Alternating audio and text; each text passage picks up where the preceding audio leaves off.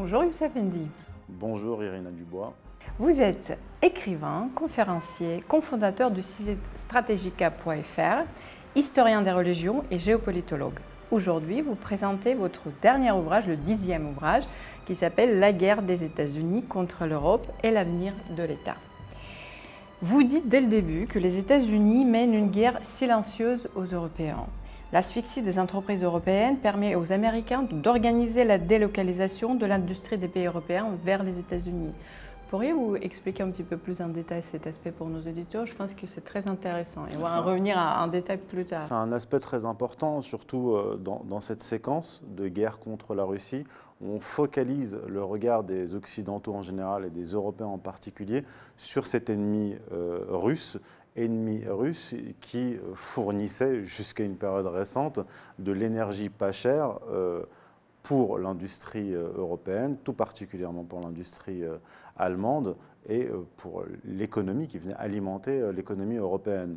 Donc on a déclenché cette guerre contre, les Américains ont déclenché cette guerre contre, contre la Russie, et tandis que l'esprit le, des Européens est tourné, préoccupé par cette euh, guerre, qui est en fait une guerre euh, euh, russo-otanienne sur le territoire européen. Pendant ce temps-là, les États-Unis continuent de dépecer, de détruire l'économie européenne qu'ils considèrent comme étant, surtout celle de, l'Allemagne, comme une rivale depuis un certain nombre de, décennies. Et ils font d'une pierre deux coups, puisque dans le même temps, à, cause des sanctions anti-russe, mais, surtout anti-européenne, ils en profitent pour faire un appel d'air sur leur territoire, et euh, c'est documenté dans, mon ouvrage, où euh, donc ils proposent à des industries, des grandes industries européennes, notamment allemandes, j'insiste euh, là-dessus, pour qu'elles se délocalisent sur le territoire américain le territoire américain sur, le, sur lequel il y a de l'énergie moins chère. Donc euh, c'est un coup de maître des, Américains de ce point de vue-là, qui ont réussi à atteindre plusieurs objectifs, séparer l'Europe de, de, la Russie, détruire les rivaux euh, européens sur le plan économique et euh, récupérer une partie de leur industrie qu'ils relocalisent sur le territoire américain. Pour dominer l'Europe, il fallait créer une structure cette structure est donc devenue l'Union européenne. Et euh, la promotion du Parlement européen date de 1950. Euh, vous décrivez le processus euh, détaillé dans votre livre.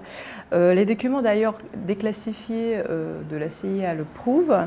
Zbigniew Brzezinski, qu'on cite à plusieurs reprises également lors de nos conférences, dans son ouvrage Le Grand Échiquier, euh, a écrit, je cite, Le problème pour l'Amérique était de bâtir une Europe fondée sur les relations franco-allemandes liées aux États-Unis.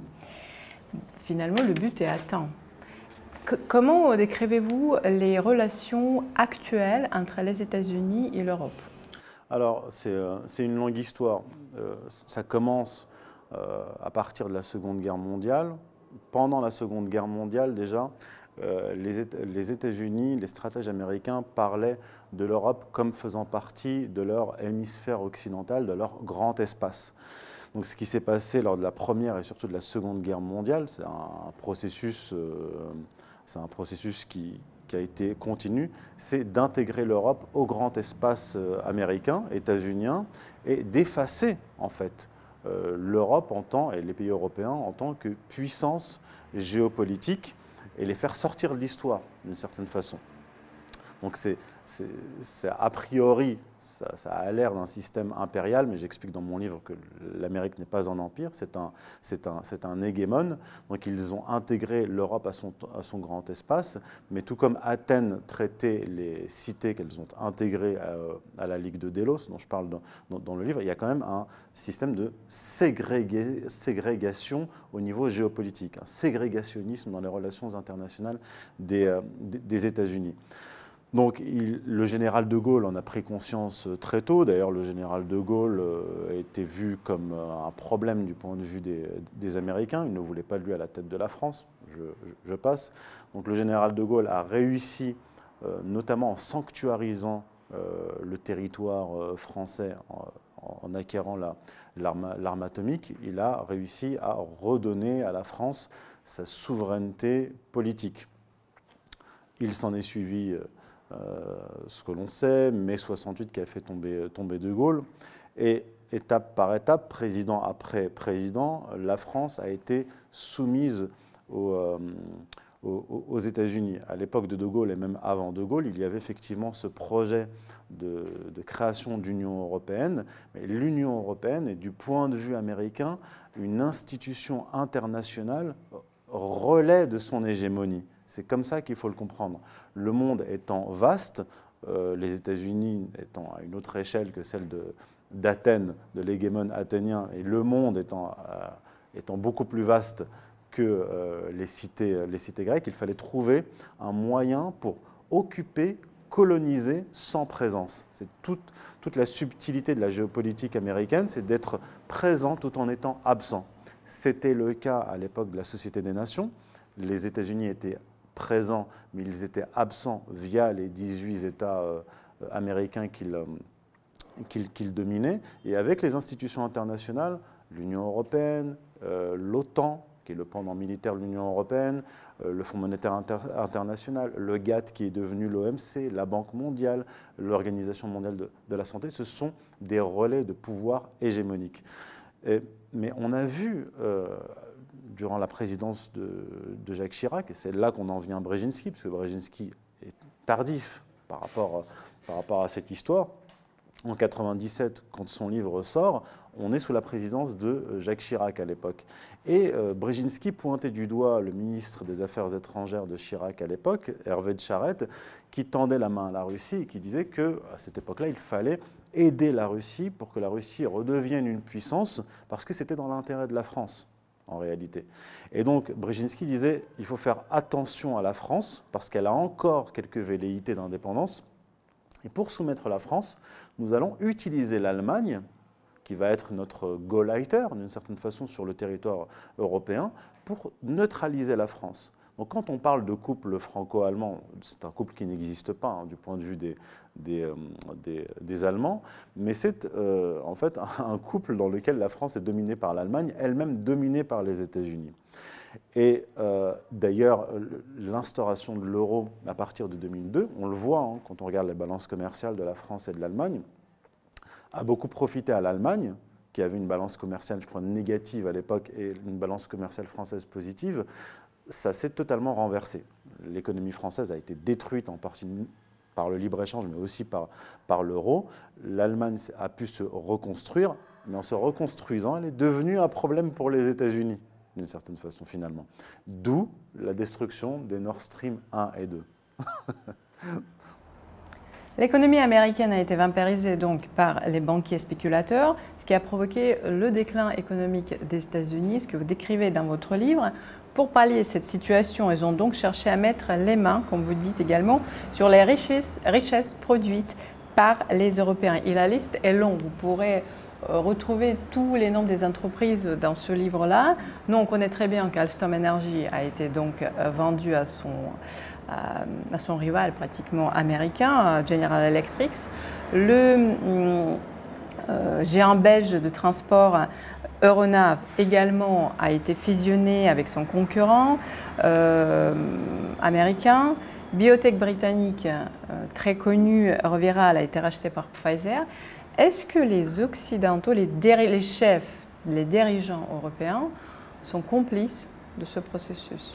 Oui, tout à fait, ils sont complices, mais j'aimerais quand même revenir sur, euh, sur cette guerre économique, parce que ce que j'explique dans, mon livre, et elle est là, la subtilité, la complexité, c'est qu'on a une guerre économique à deux niveaux.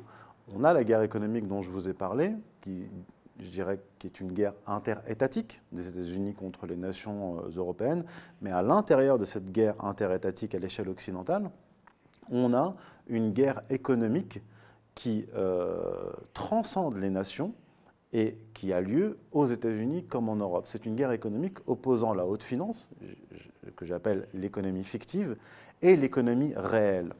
Et donc on a ce processus-là qui a commencé euh, après, bien après la, Seconde Guerre mondiale, parce qu'avant la, avant la Seconde Guerre mondiale, dans les années 30, il y a eu aux États-Unis le Glass-Steagall Act, qui est une loi séparant les banques d'affaires et les banques de dépôt, donc pour protéger l'économie réelle de l'économie fictive.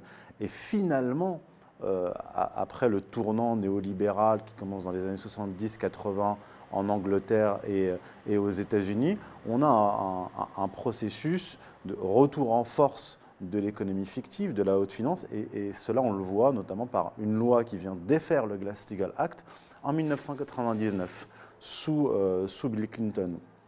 Et donc on, a cette guerre euh, à l'échelle occidentale, euh, et cette guerre qui détruit en fait, qui contracte toute l'économie du monde, du monde occidental, exacerbe les tensions entre les nations, notamment entre les États-Unis et l'Europe. Donc plus les États-Unis sont détruits intérieurement par ce système de libre-échange et de financiarisation, et plus ces États-Unis belliqueux sont hostiles, euh, sont euh, oui, hostiles et, euh, virulents et violents vis-à-vis des nations européennes qu'elles dépassent. Et donc, pour ce faire, pour mener cette guerre contre les pays européens et sans que ces pays-là ne se défendent, on a mis à la tête des pays européens euh, des satrapes. C'est ce dont je parle dans le livre. Donc des, euh, espèces de, d'esclaves des États-Unis, mis à la tête des États européens, mais aussi à la tête des institutions européennes, qui exécutent à la fois les ordres des États-Unis et de la haute finance. Je dresse une liste dans le livre de, membres, enfin d'employés de, grandes banques, notamment euh, Goldman Sachs. En France, c'est Rothschild avec, euh, euh, avec Macron, mais Macron, c'est l'arbre qui cache la forêt, parce que dans la haute administration française, notamment dans l'inspection des finances, on a énormément euh, d'individus qui font la navette, ce qu'on appelle le pantouflage, entre la haute administration et les banques. Donc à la tête de la Grèce, à la tête de la Banque Centrale Européenne, à la, tête de la Commission Européenne, à la tête de l'Italie, à la tête de la France, on retrouve des anciens employés ou des futurs employés de grandes banques internationales. Et donc, euh, c'est un territoire occupé, l'Europe est un territoire occupé avec ces esclaves, ces employés qui euh, exécute à la fois euh, l'agenda de la haute finance et l'agenda des, euh, des États-Unis. Donc c'est un double dépeçage, d'une certaine façon. Comme vous dites, l'Union européenne a été euthanasiée depuis le coup de Maïdan et a été transformée en un appareil agressif sur le fond de la guerre en Ukraine. Et si la Russie gagne, et vous dites que cela précipiterait un effondrement de l'Union européenne. Et d'ailleurs, euh, François Martin, lors euh, de notre dernière conférence sur les racines euh, de la guerre en Ukraine, a dit plus ou moins la même chose. Mais même s'il ne gagne pas, supposons, est-ce que le processus de démantèlement de l'Union européenne sera inévitable de toute façon? Alors, on a deux scénarios. Ce que l'on voit euh, au niveau de l'Union européenne, c'est un renforcement et une radicalisation qui transforme l'Union européenne en une sorte de forteresse. Et pour renforcer cette forteresse, euh, celle-ci a besoin, les, tenants hein, de l'Union européenne ont besoin d'ennemis. Alors, euh, des ennemis intérieurs, comme le, Covid, un ennemi invisible. Souvenez-vous que Macron avait dit qu'on était en guerre contre cet ennemi microscopique.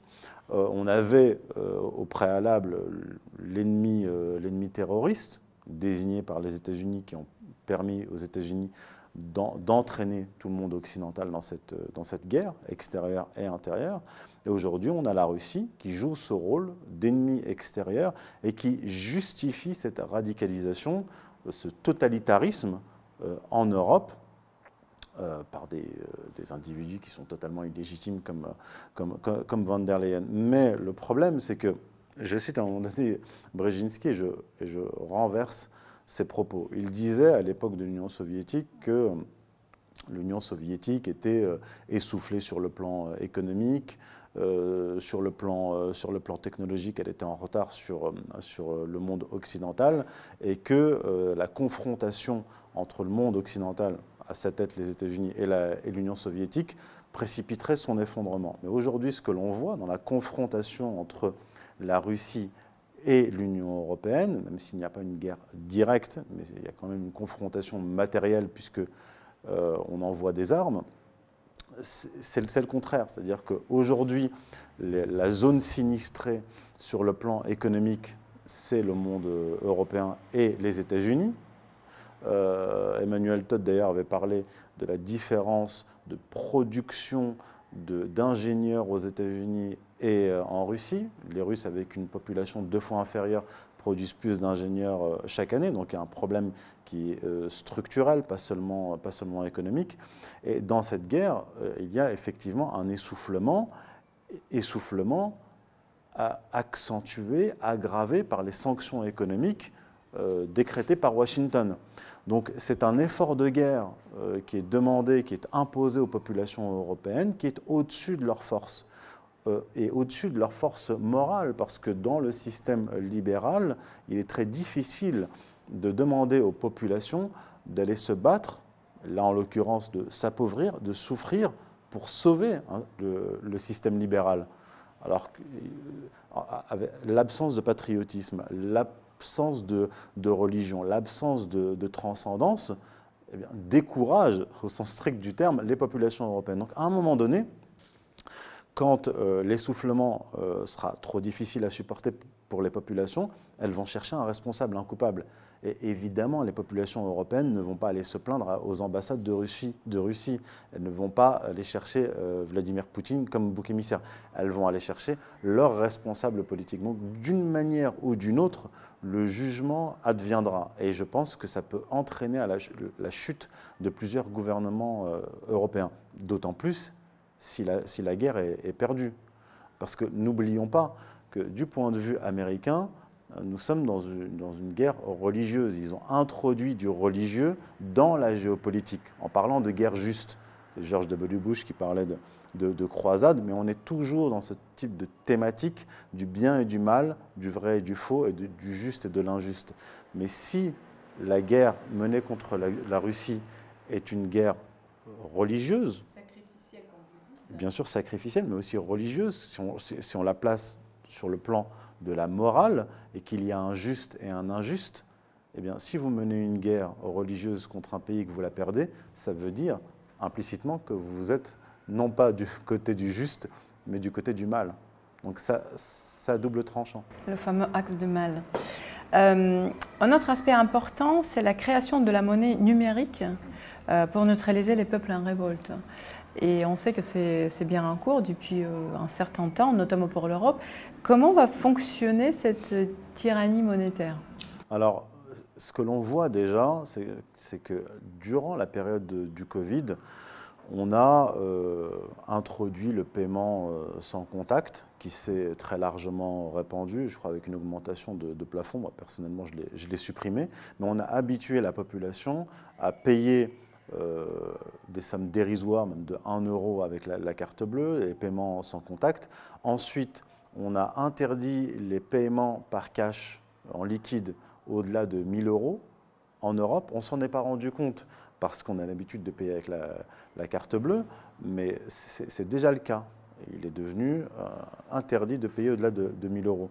Mais demain, si la monnaie numérique s'installe, avec tous les outils qu'ils avaient mis en place, notamment le pass sanitaire, etc., on pourrait très bien avoir demain une monnaie numérique avec un pass euh, euh, écologique, par exemple, plus un pass sanitaire, qui contrôlerait nos dépenses et qui nous dirait, bon, bah, voilà, euh, vous ne pouvez pas faire plus de deux pleins par, par semaine, vous ne pouvez pas acheter tel ou tel produit, etc.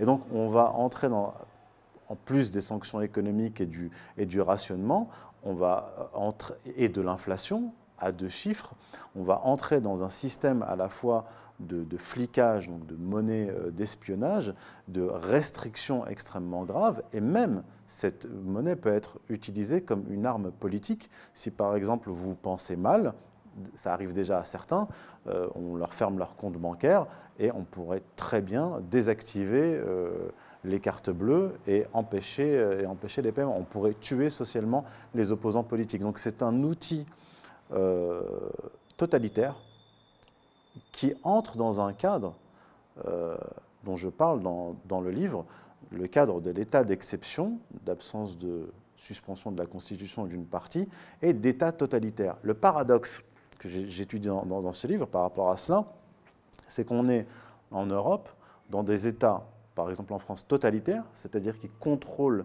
euh, tous les aspects de nos vies individuelles et collectives, mais faibles. L'État est totalitaire, mais faible, dans le sens où on lui a retiré ses pouvoirs régaliens, on lui a euh, arraché euh, sa souveraineté politique. Et qui est-ce qui a fait ça? Je, l'ai expliqué, ce sont les institutions internationales. Donc on est dans, un, dans une sorte de panthéon euh, d'États divins qui ont un pouvoir illimité sur les individus, mais avec une hiérarchie et au-dessus, on a une sorte d'état divin roi, à l'équivalent de, Zeus, les États-Unis, qui ont euh, confisqué les, pouvoirs régaliens de, ces États-là. Donc la solution est dans euh, à la fois euh, la récupération de cette souveraineté politique, mais pour empêcher ces États de demeurer totalitaires, il faut leur retirer cette souveraineté qui est divine, en fait, cette souveraineté qui est surnaturelle. Euh, d'ailleurs, euh, je répète, et j'ai déjà dit ça à plusieurs reprises, euh, tout ce que vous dites par rapport donc à neutraliser les gens qui, pensent mal. L'année dernière, au début, au tout début de l'opération spéciale, la guerre en Ukraine, plusieurs comptes des ressortissants russes ont été suspendus en Union européenne et notamment en France. Oui, alors ça, ça peut faire jurisprudence. Euh, beaucoup de gens ont ignoré cette affaire-là, mais ce qui s'est passé par exemple à Chypre, où on a euh, ponctionné des comptes bancaires, ce qui vient de se passer avec euh, l'expropriation de ressortissants, de, ressortissants russes, à partir du moment où on l'a fait, et on l'a fait parce que justement on est dans cet état d'exception, d'absence d'une partie de la loi, en tout cas de, de loi fondamentale, eh bien qu'est-ce qui empêchera les gouvernements européens de le faire à leur propre population? Rien. La deuxième partie de votre livre est prénommée L'État dans la guerre civile mondiale. Et je cite, Si l'État est le prolongement de la famille, qu'il est l'âme collective du peuple, alors l'on peut se demander si le déclin de l'État moderne n'est pas la conséquence d'un déclin civilisationnel de l'Occident.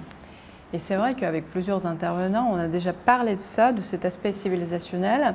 Sur le fond de la guerre euh, en Ukraine, certaines personnes pensent que de toute façon, c'est plus un conflit local, ça a dépassé cette espèce, justement cette notion du, conflit local. Est-ce qu'on vit un moment vraiment historique? Oui, on, vit un moment historique pour l'Occident et pour le monde. Pour l'Occident, parce qu'il est dans un processus de décivilisation, et cette décivilisation est directement liée à l'effondrement des religions traditionnelles, ce que je montre dans la seconde partie donc, de, l'ouvrage, quand je remonte à l'origine de l'État, donc en Mésopotamie, je mets en évidence que cet État euh, mésopotamien, puis les États successifs dans l'histoire de l'humanité, est fondé sur la religion. Et que les rois, par exemple, de, Mésopotamie, euh, des États suméro-acadiens jusqu'aux États assyriens et babyloniens, tous avait pour rôle de satisfaire les dieux et jouer le rôle de vicaire des dieux. Donc c'est un élément structurant des États euh, et des civilisations.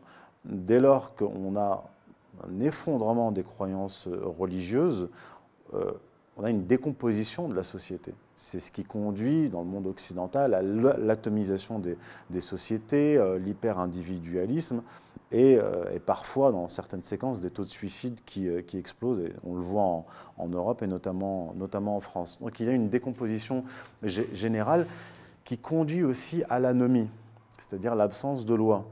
Euh, puisque, ne peux pas revenir dans le détail de toute cette histoire que je retrace, mais euh, la naissance de l'État moderne qui va s'accaparer la, souveraineté euh, de Dieu et qui par la suite va vivre une transformation avec l'effondrement des, grandes religions, va euh, faire naître un État tout-puissant qui devient extrêmement dangereux dans la mesure où la religion qui structurait la société a disparu.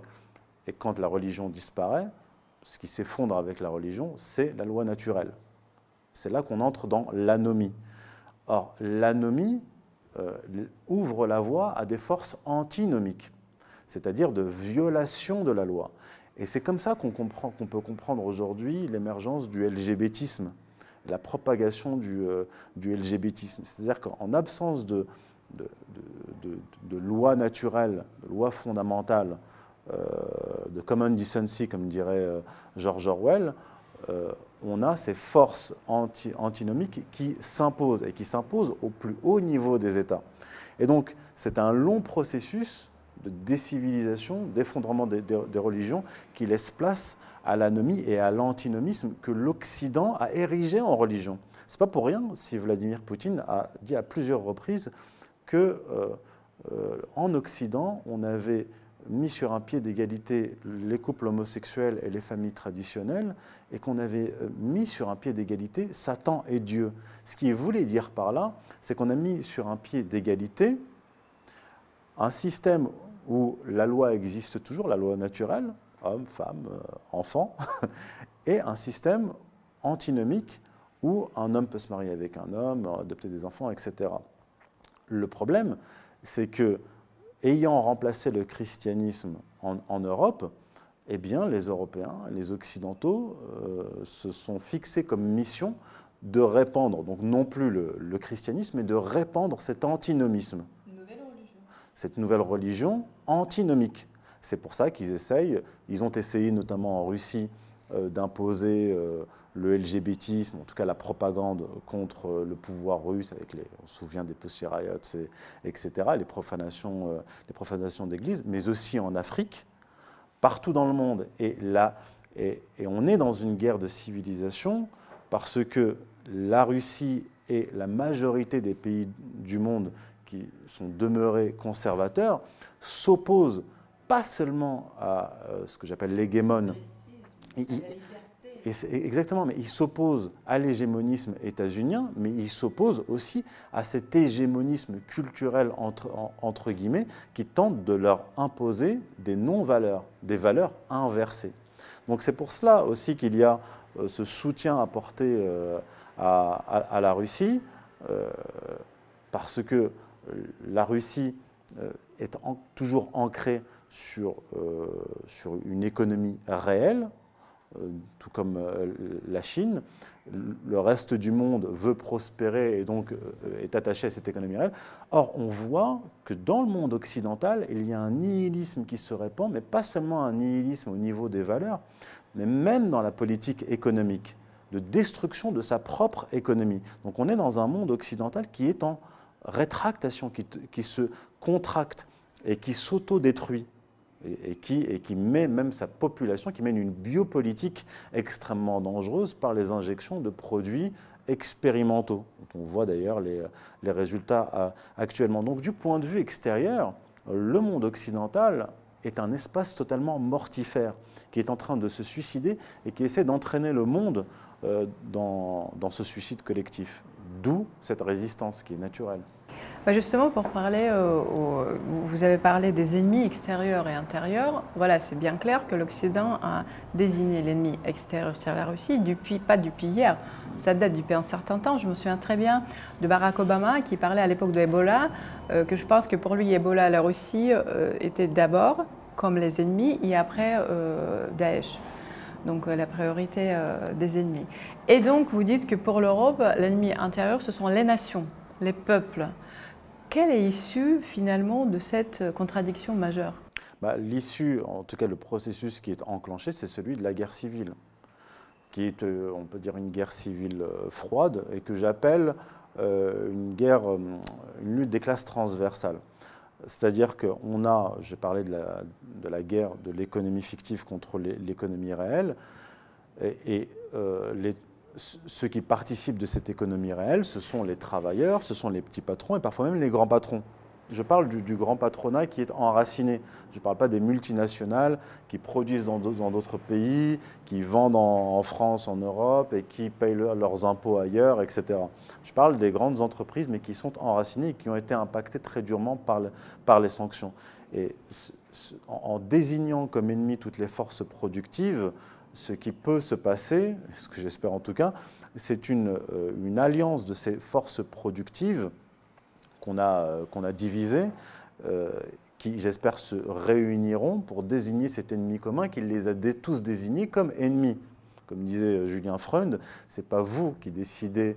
Euh, si votre ennemi vous désigne comme ennemi, vous n'avez pas le choix. Vous, vous pouvez pas, décider euh, que vous n'êtes plus son ennemi.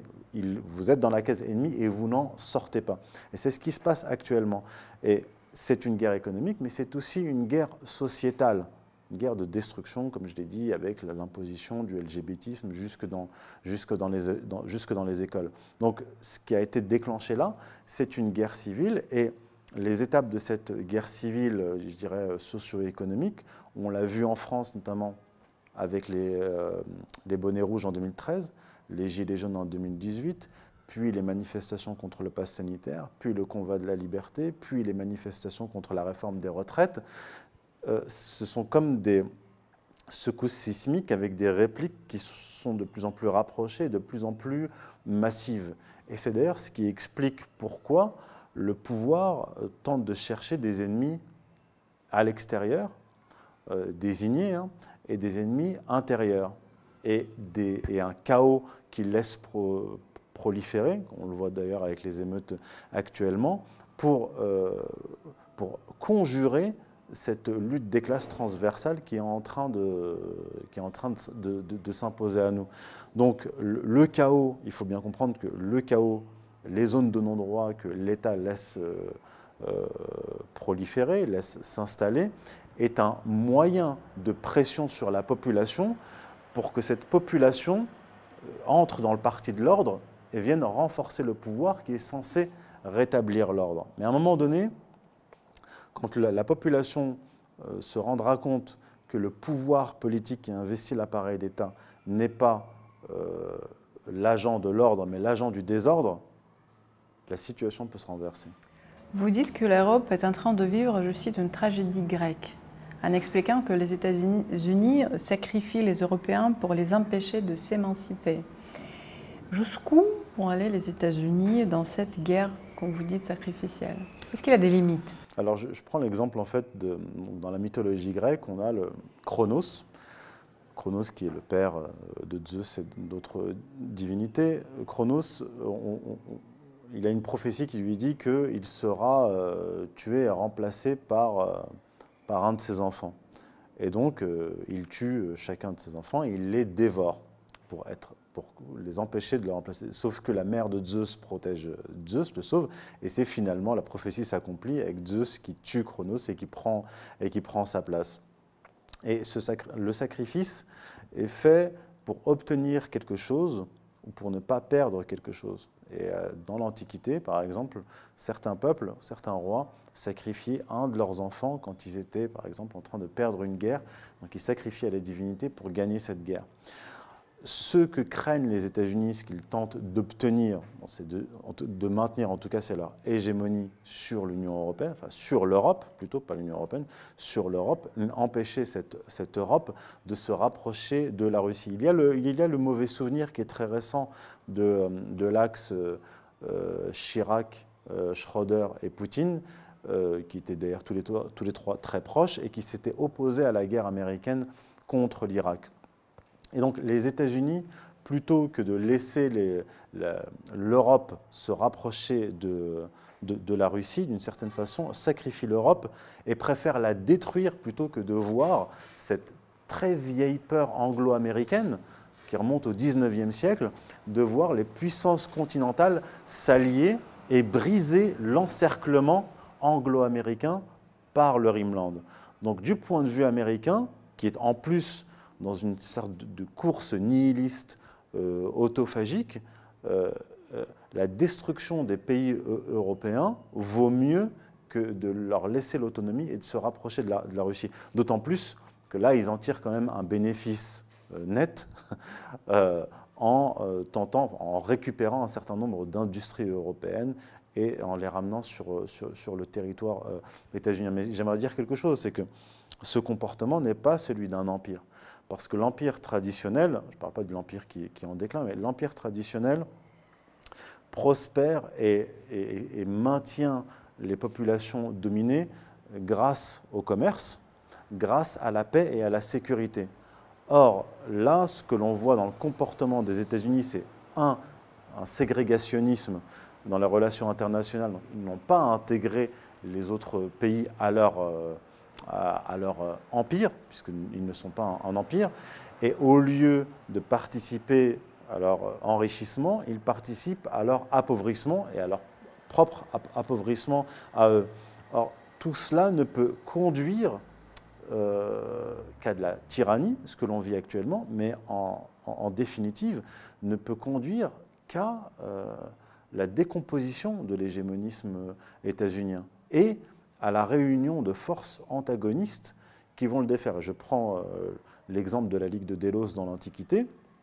La Ligue de Délos, en fait, était euh, l'ancêtre de, l'OTAN, avec un pouvoir dominant athénien qui intégrait de force les, autres cités et qui leur imposait d'ailleurs une monnaie, la monnaie athénienne, etc., et qui euh, récupérait le trésor, le trésor commun qui était au départ à, à Délos qui a été euh, déplacé, euh, déplacé à Athènes. Et finalement, c'est une ligue antagoniste menée par Sparte, qui en avait assez, donc les cités autour de Sparte, qui en avaient assez de cette hégémone athénien, et donc qui se sont réunis et qui ont mené la, guerre, la fameuse guerre du Péloponnèse, et qui ont vaincu Athènes et qui a conduit à la fin de la Ligue de Délos.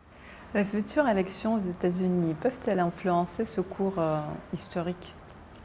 Des événements les, élections américaines, oui, surtout le résultat euh, de la guerre en Ukraine. Si la Russie euh, obtient une victoire en Ukraine contre les forces de l'OTAN, cela pourrait être un argument très fort euh, pour l'opposant de Joe Biden, Donald Trump, pour les élections de 2024, auxquelles s'ajoutent d'ailleurs les casseroles de Joe Biden et de son fils Hunter Biden. Euh, mais, compte tenu de ce qui s'est passé lors de la dernière euh, élection, qui avait été contestée par euh, Donald Trump, avec une victoire magique, pour ne pas en dire plus, de, Joe Biden à, la dernière minute, on n'est pas à l'abri, puisque, souvenez-vous, je le dis au, début du livre, les élections aux États-Unis sont depuis deux décennies sujettes à, quelques, à quelques doutes avec une élection de George W. Bush qui a été en réalité volée. Puis, ce qui s'est passé, c'est un coup d'État des néoconservateurs avec les attentats du 11 septembre. J'y reviens en détail dans, dans mon livre. Donc, il, ne faut pas trop compter sur le système démocratique en fait, qui a déserté tout le monde occidental, à commencer par, euh, par les États-Unis, mais on n'est pas à l'abri d'un coup de théâtre. Comment peut-on sortir de cette guerre Et moi, je parle de la guerre entre les États-Unis et l'Europe. Et comment peut-on rester vivant et souverain? J'ai peut-être la partie de, la réponse, puisque ce sont les dernières lignes de votre livre. Je cite, Pour avoir l'aimant libre et mener sa politique propre, la France doit établir une alliance militaire avec la Russie pour sécuriser le continent. Est-ce que c'est possible? Alors, ce n'est pas possible actuellement, mais ce n'est possible qu'avec euh, le remplacement des, élites dirigeantes actuelles en France, et qui peut euh, résulter de cette euh, guerre civile, cette lutte des classes transversales dont je suis en train de, parler, parce que, dont, j'ai parlé, parce qu'il y a une délégitimation croissante des pouvoirs politiques européens, notamment, notamment français, et aucun pouvoir n'est éternel. Rien n'est éternel sur Terre. Et on peut très bien avoir demain euh, un pouvoir euh, euh, souverainiste qui, qui, s'impose. Et dans ce cas-là, il faudra revenir en fait à une politique, vieille politique traditionnelle continentale que le général de Gaulle avait tenté de restaurer, c'est-à-dire l'axe Paris-Berlin-Moscou, que craignaient déjà les Anglo-Américains au XIXe siècle, qu'un certain nombre de géostratèges et, de chefs d'État ont essayé de mettre en place euh, au cours du XXe siècle, c'est simplement une alliance continentale mutuellement profitable sur le plan économique et sur le plan géopolitique pour euh, protéger le grand continent. Parce que ce que l'on voit actuellement, c'est l'opposition entre un globalisme qui, qui utilise les États-Unis pour imposer un nihilisme, destruction de pays entiers, destruction de l'économie, destruction des familles. C'est ce que j'appelle un pan polémos, c'est-à-dire un, tout conflit. Aux, forces euh, étatiques enracinées qui, euh, qui, respectent encore le droit, le droit international qui a été rejeté par, euh, par l'hégémon américain. Et la solution, c'est le retour euh, de puissance continentale, du droit continental et de cette alliance continentale pour mettre en échec les puissances thalassocratiques, globalistes, nihilistes. Merci Youssef Indy pour ce dialogue. Merci Irina Dubois.